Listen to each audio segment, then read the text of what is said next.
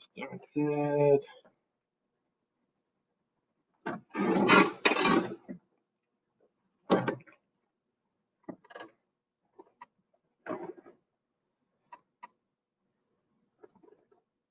It's coming slow, sure. Yeah. Okay, we are up. Hello, everyone. Welcome to Barbershop Talk Minnesota. It is August 1st, 2020. Can you believe it? The summer of COVID-19. Oh, my freaking goodness. But we are here. We're alive. Praise God and all the rest. Great day outside. To my left, yes, indeed, is Vangie Castro. And we are very thankful for you tuning in to our show and catching us later. Bud and Andre could not be here today. Bud's family is getting over some illness, and Crockett, as he is, very busy. So it's just me going at it with our two guests today. We got a double header, if you will. So we're going to go at it. I will do my best to get questions on my phone here to give to our candidates. I'm going to go 45 minutes, bam, bam, bing. And this is cool because these candidates are running for City Council President, and we'll get into what that means and what that's all about. But thank you for tuning in. It's good for you to know about this. This is Barbershop Talk South Minnesota. If you don't know about our medium, our whole goal is to be a media outlet that keeps it real as it relates to matters in our community, particularly with folks of color, but also voiceless folks. And we represent all of Minnesota with this idea of we all do better when we all do better. So that's what we're about here at Barbershop Talk Minnesota. As you know, the African-American barbershop and beauty shop have been hallmarks of mental health, of spiritual health. Yeah, getting your hair cut, keeping it real, finding friends, and getting some merchandise even. So that's what we're doing here, but we're using it as a media outlet. So thank you for tuning in. So let's get into our show. A couple of things we tend to do on the front end is our kudos or thumbs up to folks. You know what? This week, I just want to say thumbs up to the weather. It's been a great weather week amid some crazy stuff that has happened this week, of which we'll kind of throw in our Keep It Real segment. But big kudos to the weather. Thank you, God. Thank you, whoever you attribute good weather to. And it's been great. It's going to be great next week. 70s, you know, I'm playing weather, man. I've never done that. So great weather. We got to say thank you to the weather. Minnesota to talk about the weather. And it is, isn't it? It is. So kudos to the weather. I want to say kudos to the Journey program. Natasha runs that. That is starting to grow. I saw some pictures this week of her doing some spots with some of the candidates and mayor and what have you. Doing some great work there. Kudos to that program as it grows. Let's get into our Keep It Real segment. We'll keep it real short because we're all about Vangie today. And Vangie, you're the only one here, so I guess we got to keep it real together, or I just have to just go on the cuff here. Yeah. Crazy week. We got, I'm just going to throw stuff out there. We got the president trying to delay the election. I thought that was a watershed. He just did a lot of watershed types of things, not just the Republicans, just the dude in this instance. And I'm like, whoa, this dude is really trying to tear this country apart. And then Herman Cain, right? Our last show was about Black Republicans or Republicans in the area and whether they're doing for change. Huge. We mourn for Herman Cain. He's a part of our minority and African-American community. He's Republican, but ran for president. We mourn for him and his family, no question. But on the flip side, what a wake-up call. Yeah. And then we got the NBA starting, which is cool. What else? MLB, like 19 people. So what's up, Vangie? I mean, we'll just throw everything out there. We'll just talk about whatever. It's been a very busy week. Politically and sports-wise, I guess. I mean, we want to keep our elections fair and secure. And I think when you have somebody at the top office talking about their fear that the election process is not going to be secure because of mail-in ballots, I think it's unconstitutional because the president really can't stop. Delay an election. But putting that into people's minds when you have such a huge platform, I think can create what is the word I'm looking for? Distrust. Right. In the process. And isn't that what people do when it comes to voting? Right. There's a long history of suppressing the vote. And this is, people don't see or understand, this is kind of part of trying to suppress people's votes. Right. So if you already have a distrust in government in general, you're thinking, oh, my vote's not going to count. It's not going to matter. But that's always been kind of the myth that has been thrown out there. On a national level, sure, there's millions and millions of votes. And you feel that your vote doesn't matter, especially when your candidate doesn't win. On a local level, right, very different, right? Right, right. Last election, two wards had to have recounts because it was so close. Really? Wow. Yeah. Wow. Wale just chimed in, the hey, Wale. Assistant director of the NAACP. He said, yes, I've been predicting this. And folks have been predicting this. This dude is about, excuse me, my mom would spank me for that. Our POTUS is about to upend our, and again, he can't do it constitutionally, but we know he can really get folks jived.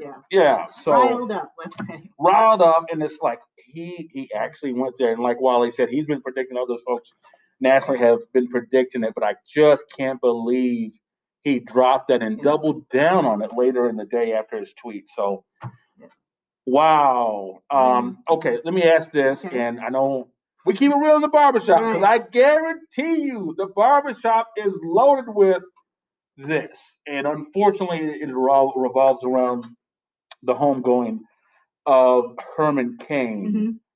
But do you think folks are like, okay, it's real now, at least the conservative? This is kind of been a contentious issue with probably a lot of folks on the side that, no, it's real. We live in Med City. Right, right, right. So a lot of professionals in the healthcare understand this is real. The rest of the country that might not be impacted, that feel that it's not real, probably don't know anyone that has had it. They haven't gotten it themselves. So yes, they can make these, you know, these assumptions. But you know, I know people that have had it. I know people who got over it. I know people who haven't gotten over it, and people who actually passed away from it personally. So I know for me it's real, and that's why we continue to wear masks. And I actually posted something yesterday because people like to compare the flu and COVID together. And I said, you know, in the state of Minnesota in 2019, 2020, there were 143 deaths. Right. In Minnesota, in the last 5 months, there's been 1,600 deaths. So no, it's not the same. Right. So, you know, even if it, no, why can't we just take the precautions? What's the, why would, why? And that's the part where when the president says stuff about the voting, that's where it's like people can't even get in their mind, this is an actual 100 years pandemic. Yeah, yeah. He's politicized this so much where people are like, it doesn't exist. Oh, I got it. Oh, maybe it does. Yeah. I mean, people are just abdicating their reality and their rationality, but I guess that's, sociologically, that does happen in our history. Well, psychologically, Sociologically, we don't want to disrupt our lives. I think really when it comes down to it, we want to go back to normal. And this is it. Right. This is our new normal. This, thank you. She's preaching at the barbershop. There it is right there. And if we could just adjust and understand that this is our new normal, then we can get back to some semblance of some, you know, are going back to our lives, our daily lives, without that fear that we're going to get sick or get somebody sick. We do have to continue to take precautions, but why don't we do that on a regular anyway? Yeah, and that's what surprises me when you, and maybe the history of our nation and all the battles, the different things that we've been through, well, Civil War, World War, and they talk about how we got together and we got together through the tough times. Maybe that's all folklore and not real, but you would think people would say, guess what, we're going to get through this together, differences and all. It doesn't work for politics. I'll just be honest about it. Yeah. You know, like I'm a big advocate of prevention and intervention. That's a lot of the work that I've done. Mm-hmm. But that's not sexy when it comes to elections, right? It isn't, but folks, but again, you're right. You're right. Let's talk about preventative health care. Go get your annual checkups. Right. Really? That's not good politics. Well, that's keeping it real. And guess what? Vangie Castro running for city council president. Lost my brain there for a little bit. She's no stranger to the barbershop and the issues that we talk about here. So it's great to have her. Can't run roughshod over her. She's going to know it from A to Z. Thank you for being here on the Barbershop Talk South Minnesota show.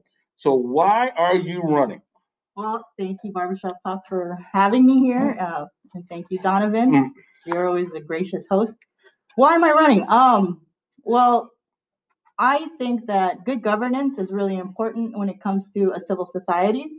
My background is in political science and public administration. I initially went to school, thinking that I was going to go pre-med. But then when I took a political science class, I realized just how government impacts our daily lives from like the time we wake up to the time we go to bed.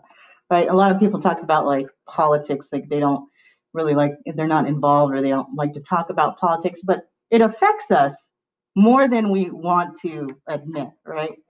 So I had ran for school board 2 years ago, 2018, and unsuccessfully didn't get through the primary.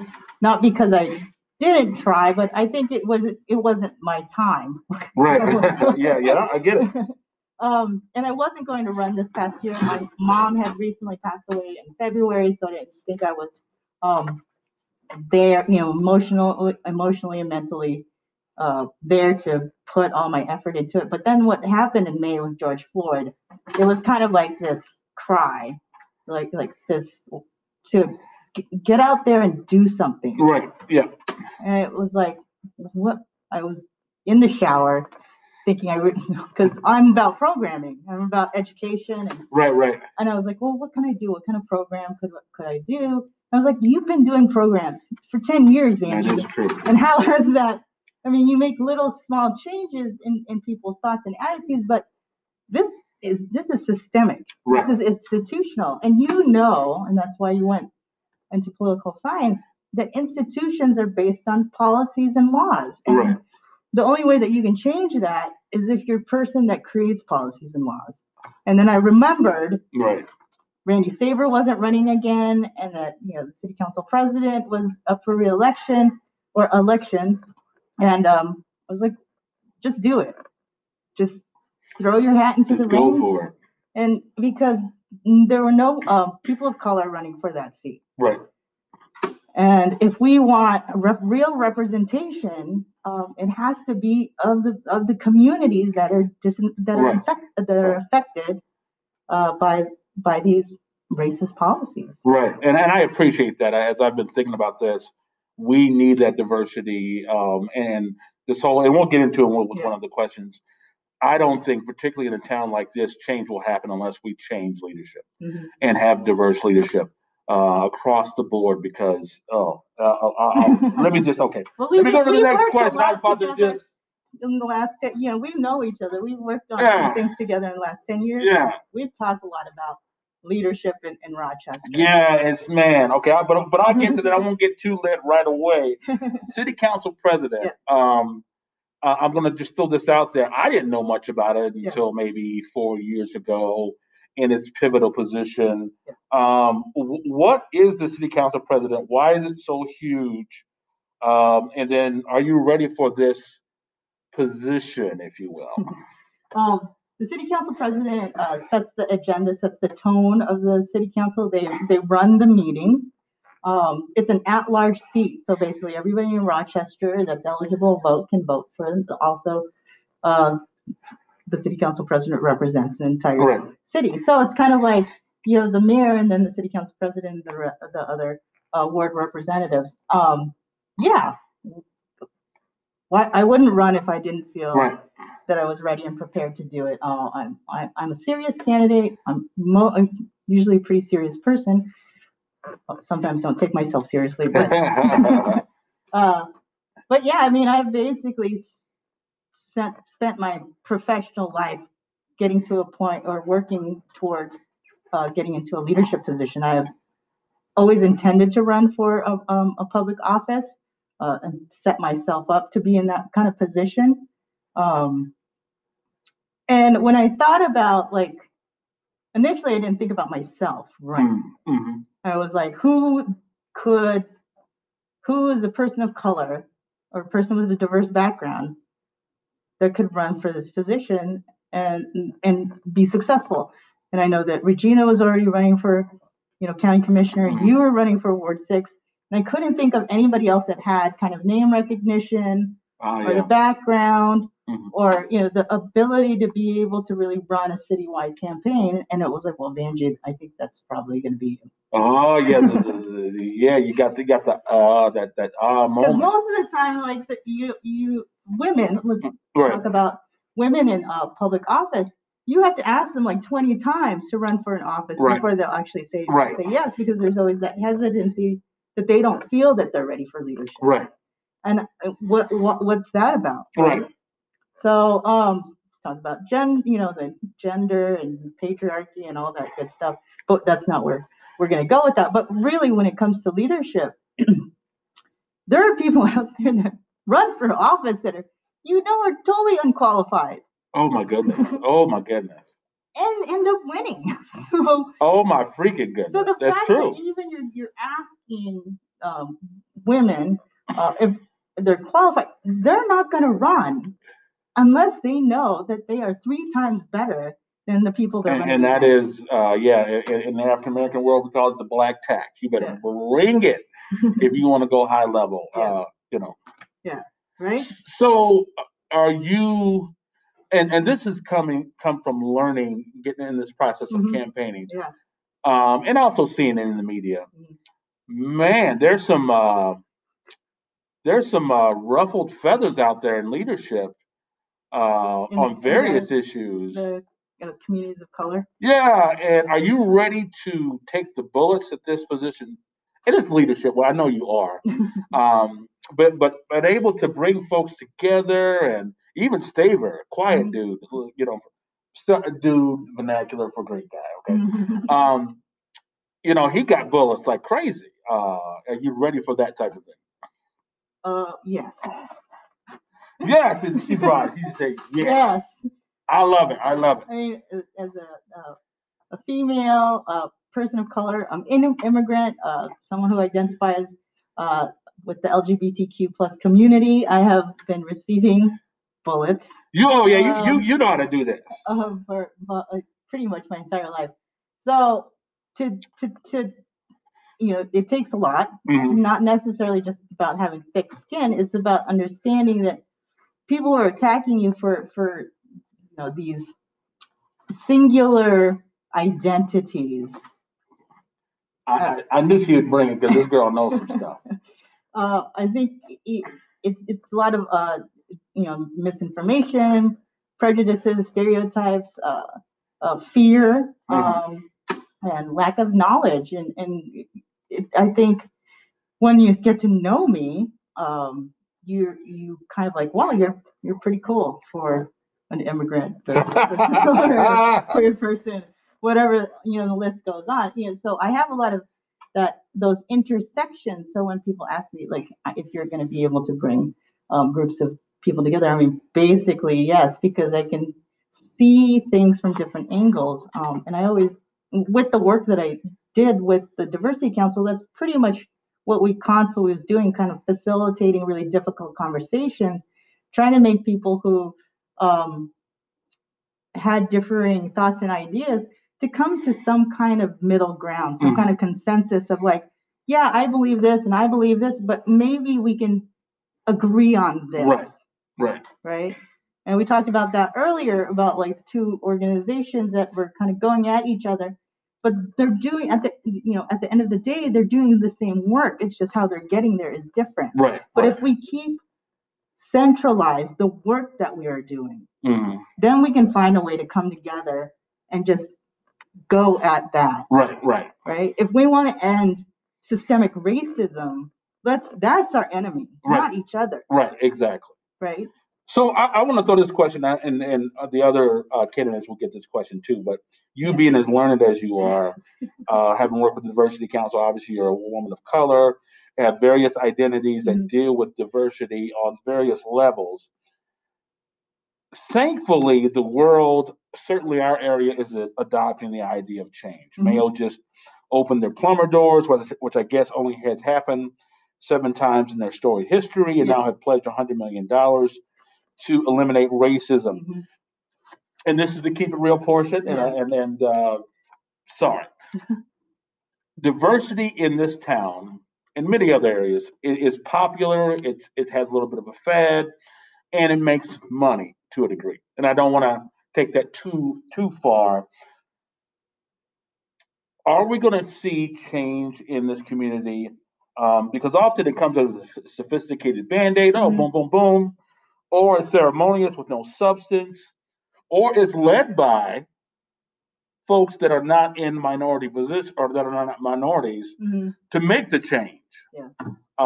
And I'm looking, and I can give you a great example right now, and I am trying to keep the lid on this, but I didn't last week, so why wouldn't I do it this week? Yeah. For instance, the police department, sheriff, they already had one social worker, but brought over 2 others, as I understand it. I asked the question to the leaders, what ethnicity are those folks? Mm-hmm. All of them at this point are Euro-American. That's my word for white. I would say it's more. We can get into that identity discussion later. But they're all white. Yeah. And I'm like, shocking. I was just livid. I'm like, we don't get it. The call. Well, I think you and I get it. Yeah. I say they don't get it. They don't get it, and I'm like, so what's my question there? Can change happen, and should we just be cool with it being Euro-American led and say, cool, hey, at least they want change? Change will only happen if we're disruptive. Yeah. This is the unfortunate, part of all of this with George Floyd is, it's not that George Floyd was murdered by the now no longer with the Minnesota Police Department.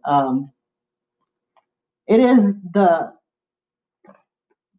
I don't want to call them riots, but they started out as peaceful protests that then turned into riots by people who, took the protests as an opportunity to create a lot of havoc, and it was weeks of that. That's really, if you think about it, right, that's really what was bringing the change on. Right. Yeah. Because it wasn't until they arrested Officer Chauvin, that it started to kind of level out. As John Lewis called it, good trouble. Yeah, and it wasn't just here in Minnesota. Right. It was across the United States. It was in the entire world. Right. We're protesting this. And I don't know if it has a lot to do with the pandemic, giving us this opportunity to do a lot of self-reflection. Right. But I think we were at a tipping point. But were we at a tipping point with Philando Castile or with Oscar Grant or with Michael Brown, like Trayvon Martin? So many. Right. Many. But are we going to now use this opportunity where people were so disruptive and so angry, frustrated, all of these feelings and emotions around the world to really create some real change? And it's going to be hard because when you have had a system that has made your life a little bit easier, and you haven't really had to do much about perpetuating that system, you just live your life. What is the motivation for you to change it? Right. Do you think, because people even are co-opting, and it happened that I was listening to Representative Clyburn in his remarks towards the death of John Lewis and how people co-opt the movement and the words and the phrases to their own, and next thing you know, it gets lost. And next thing you know, we even have local folks co-opting this idea of change, right? And all this language into their campaigns. And I'm like, man, that is something, bro. That is something. But it is what it is. Do you think? And I'm hitting you below the belt on this, but you've been here, Vangie. Do you think people, and it is up to the voters, and I'm not saying what the voters should do, appreciate that a Vangie Castro has all this diversity not only culturally, but you're going to help look at things at a different angle when it comes to every issue as it relates to Rochester, and give it a different spin so it can collectively help everyone. Do you think people understand that diversity doesn't just mean your various identities, but your culture? But you come from a culture where, hey, let's look at it this way. How can we? And obviously, you're educated. Obviously. I know, right? It's shocking. I went to college. Yeah. Yeah. My mom is proud. So that's good. That's good. I do bring a lot of different identities. I also, bring my own lived experience of being an immigrant, coming from a much larger metropolitan area that, when you talk about crime, Oakland, California. Oh, heck right? Yeah. San Francisco, lots of homeless. All of these problems that we talk about here in Rochester, that is like, oh my God, this is so awful. It's like, I grew up with people sleeping on the streets, right, where people were being shot, and right, my car was broken into every other week. Right. And it was just kind of like a way of being, living in a large metropolitan area. So I see what people are worried about, because right, I live that. Right. Because they don't want to, right, be Oakland, California. Oakland, California is lovely. It's a really beautiful city. There's nothing wrong with being Oakland, California. But I think what people work, when we say that, are they talking about Black people? Right. Right. Exactly. Equating crime to people of color. Right. Let's just be real, right? Right. It's like the code words. But also that I grew up poor. Mm-hmm. Living in a 2-bedroom apartment with my 2 sisters, brother, and my parents. And getting out of that, my parents working hard to get us into a more middle class lifestyle. Right. And for me to go and get an education, working full time, getting my degree, and then kind of being now kind of, I guess, middle class. Really, what is middle class? Right. Especially here in Rochester, I mean, it was that $70,000. Yeah, middle class in this town is $70,000. There's, oh my, we'll get into that one too. Man. I've never raised. I worked at nonprofits. If I was making $70,000 in a nonprofit, people would be questioning, what is your nonprofit doing? Right? So, yeah, so I have a lot of experience, living in these different lives, lived experience of being someone who was poor, an immigrant, a working college student, middle class. So I understand what all those folks are living through. Right. And especially when it comes down to being in an economic crisis, how that what their struggle looks like and right, feels like, and what maybe some of the supports and programs that we could provide them to help lift them up through a very trying time. Right. So I think when you have a very homogenized leadership that probably socioeconomically is the same, probably had similar backgrounds in growing up, if they had 2 parents with educations. Mm-hmm. I was lucky to have 2 parents. Not a lot of folks, with people of color, have 2 parents. Yeah, absolutely. Right? I'd be one of them. Or educated. Yeah, exactly. So my dad was educated. So that was I think that's kind of helped get us out of poverty, was the fact that he had an education. And that's why I think high quality education is really important when we talk about lifting communities of color out of poverty. Right. Right. Historically marginalized communities out of poverty. How schools are funded, and more low-income neighborhood schools aren't getting as much funding. Right. It's a little bit different here in Minnesota. Right, they do fund it a little more equally amongst the districts, and also Rochester is such an interesting town economically because all the neighborhoods I feel are equally wealthy, except for South. They do it evenly. Growing up in Indianapolis, Indiana, and seeing the differences and the slums and blah blah blah. Yeah. They do it differently here, and I think it's definitely beneficial. Yeah, When I first moved here 10 years ago, they said, well, you know, we asked, where should we live? And they're like, well, don't live in Southeast. And I was like, why? They're like, oh, well, you know, the neighborhood's not great. You know, there's more crime or whatever.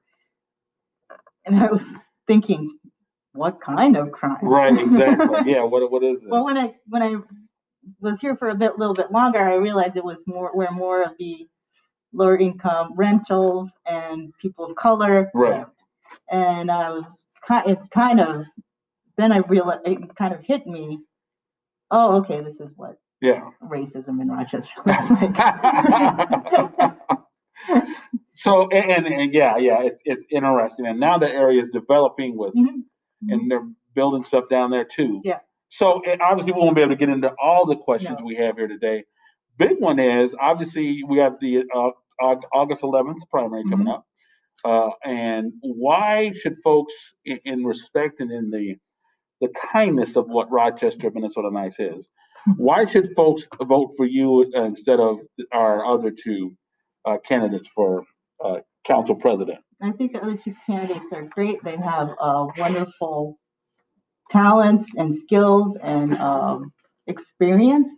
But I think that if we want to get through this current crisis, economic crisis, and the pandemic, and of course, you know, social unrest when it comes to racism, I think it is time for Rochester to have leadership that can look at very complex issues in a different way than we have in the past.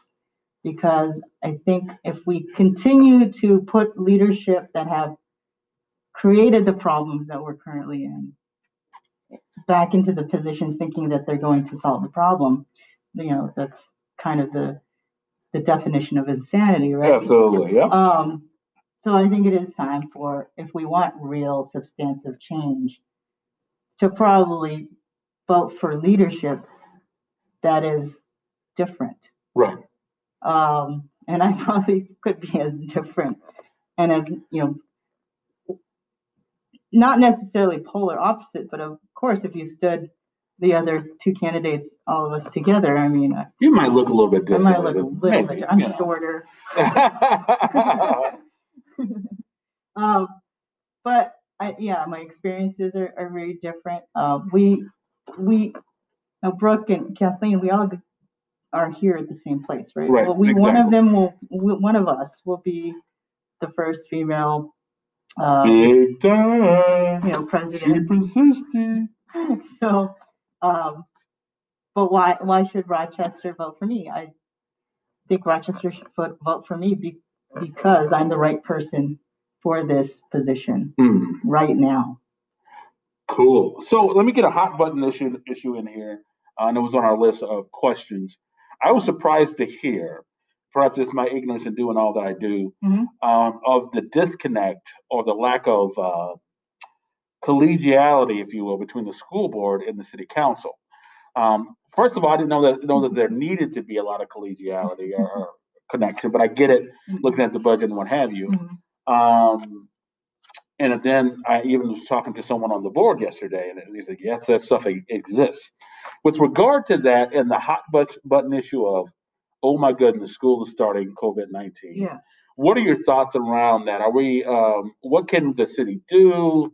Should it do anything? I mean, it's one thing I've learned through this campaign is that the city should save world hunger and Greenland.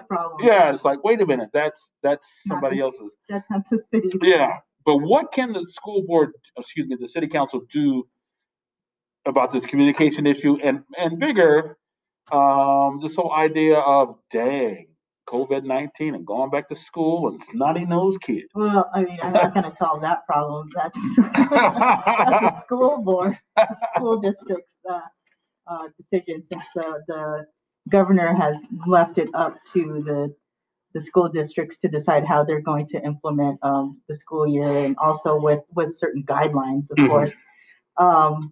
And I don't know if they've decided yet. I don't think our PS has really put out what their final plan is going to be.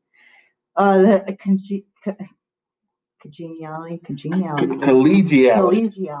And that's one word I can say.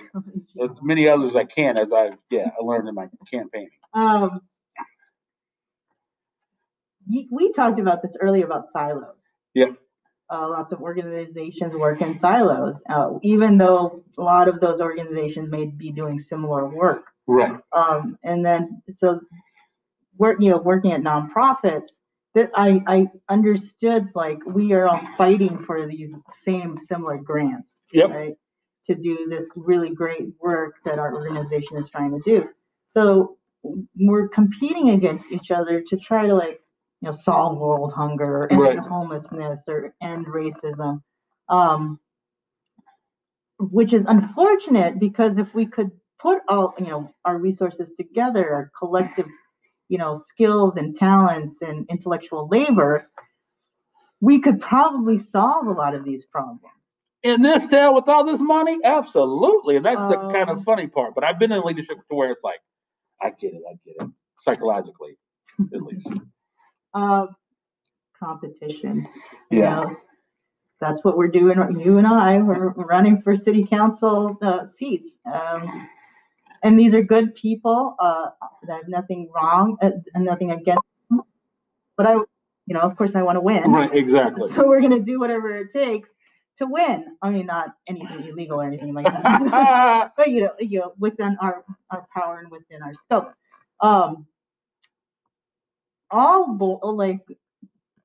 County, school board, city, we all have our jurisdictions, right? That right. This is what, our scope of work is. This is what we do.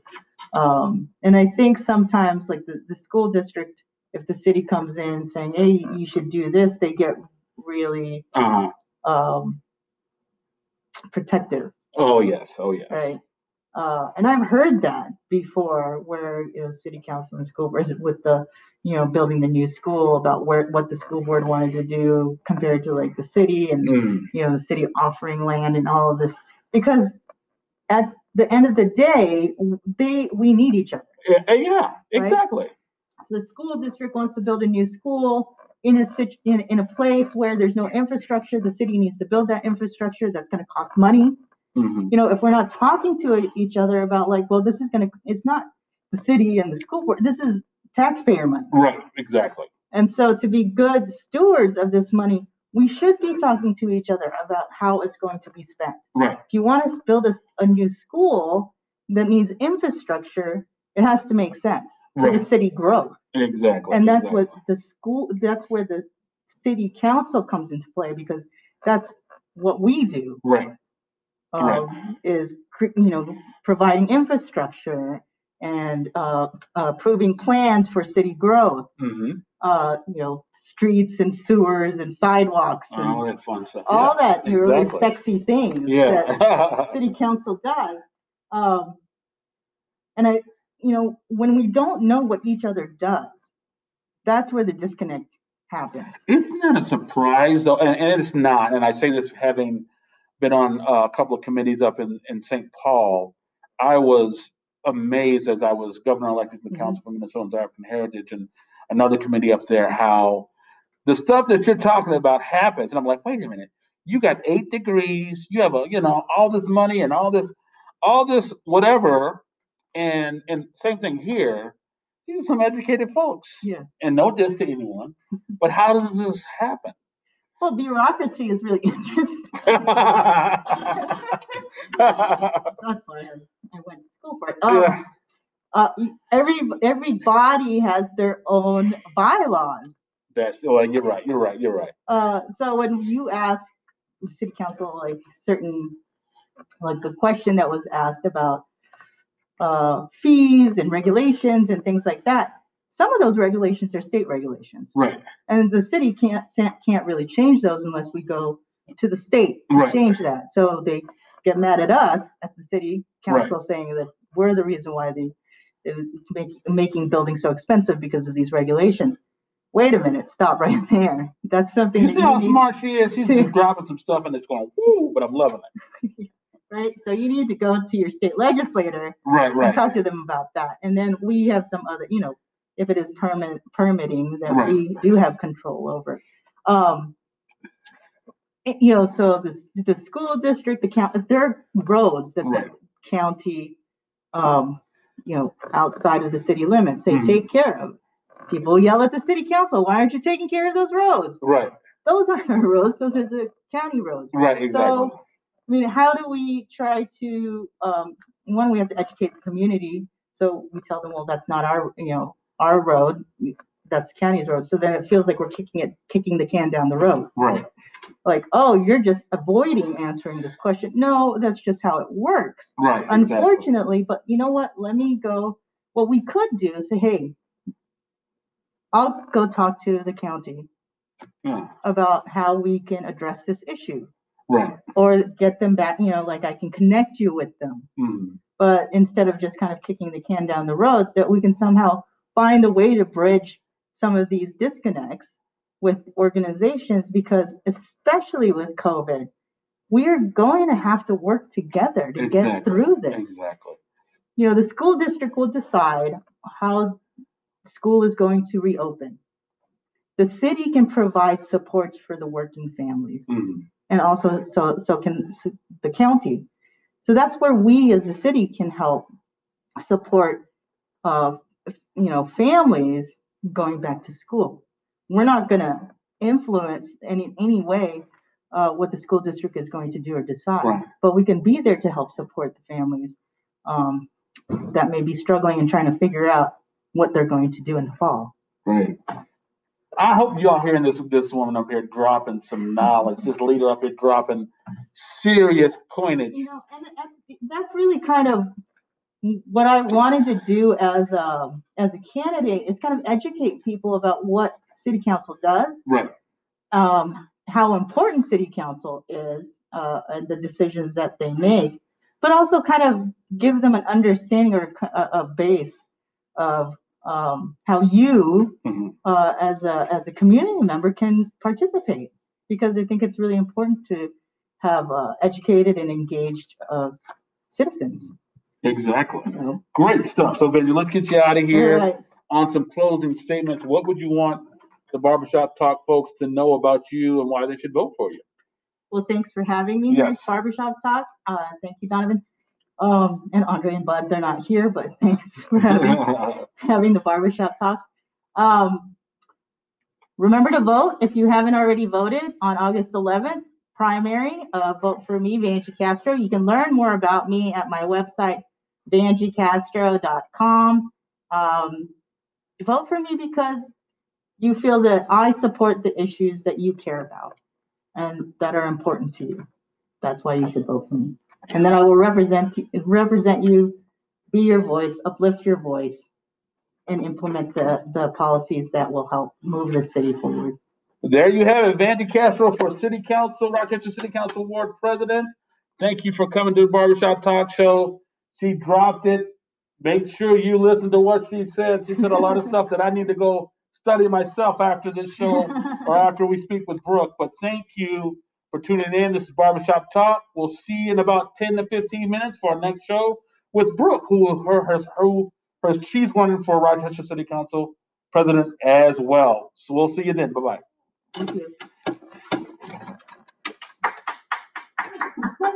Thank you. Thanks.